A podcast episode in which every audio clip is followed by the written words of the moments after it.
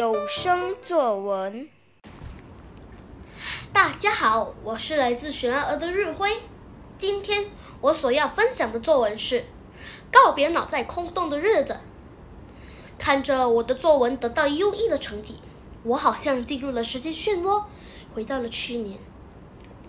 我的班主任陈老师为了让班上同学的作文程度提升，规定我们每个星期要写一篇写话。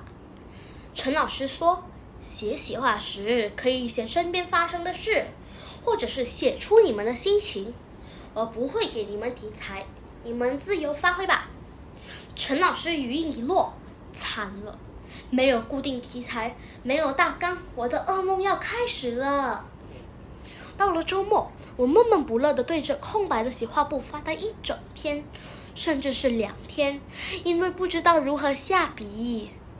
我会请教爸妈，也参考网上的资料。对于我来说，作文真是个让人迷茫的世界。行动管制令期间很悠闲，我决定参加线上作文课。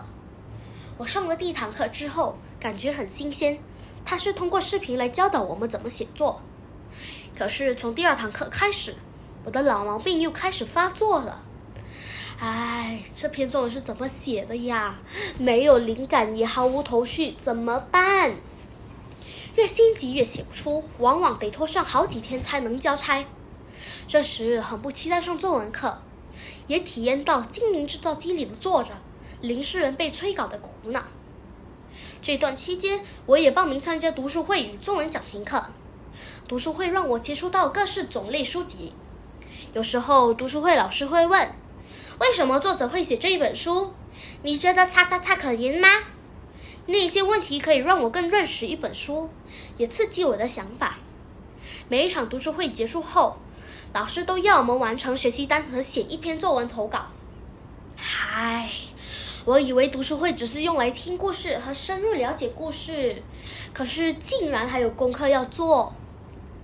说到作文讲评课，真是要了我的命啊！在我的想法中，讲评课就只是交稿，老师在线上基于评语教导我们怎么写好作文，并告一段落了。可是出乎意料的是，讲评课的目的是要我们学会如何修改自己的作文。我的天哪，这也太困难了吧！我不得不在老师锁定的期限内，一个字一个字的耐心细读自己的作文，还要注意有没有符合老师所教导的要求和语病。这个真是耗时耗力呀！在班上，当我得知我的作文《地球的自述》得到24分，兴奋的差点就要从座位跳到3尺高了。这是我第一次成为全班同情作文的对象。读书会把我所投稿的作文刊登在读书会的面子书主页，讲评课的老师也把我的有声作文放上优管，让全世界都听到。我的作文终于出得了厅堂。原来之前所面对到写作的痛苦，其实正在磨练着我的写作能力。最近这几个月，我的作文被刊登，造成我对写作的兴趣增加，也克服写作文障碍症了。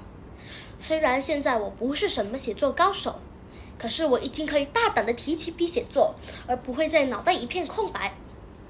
我会加倍努力，让自己的写作技巧更上一层楼。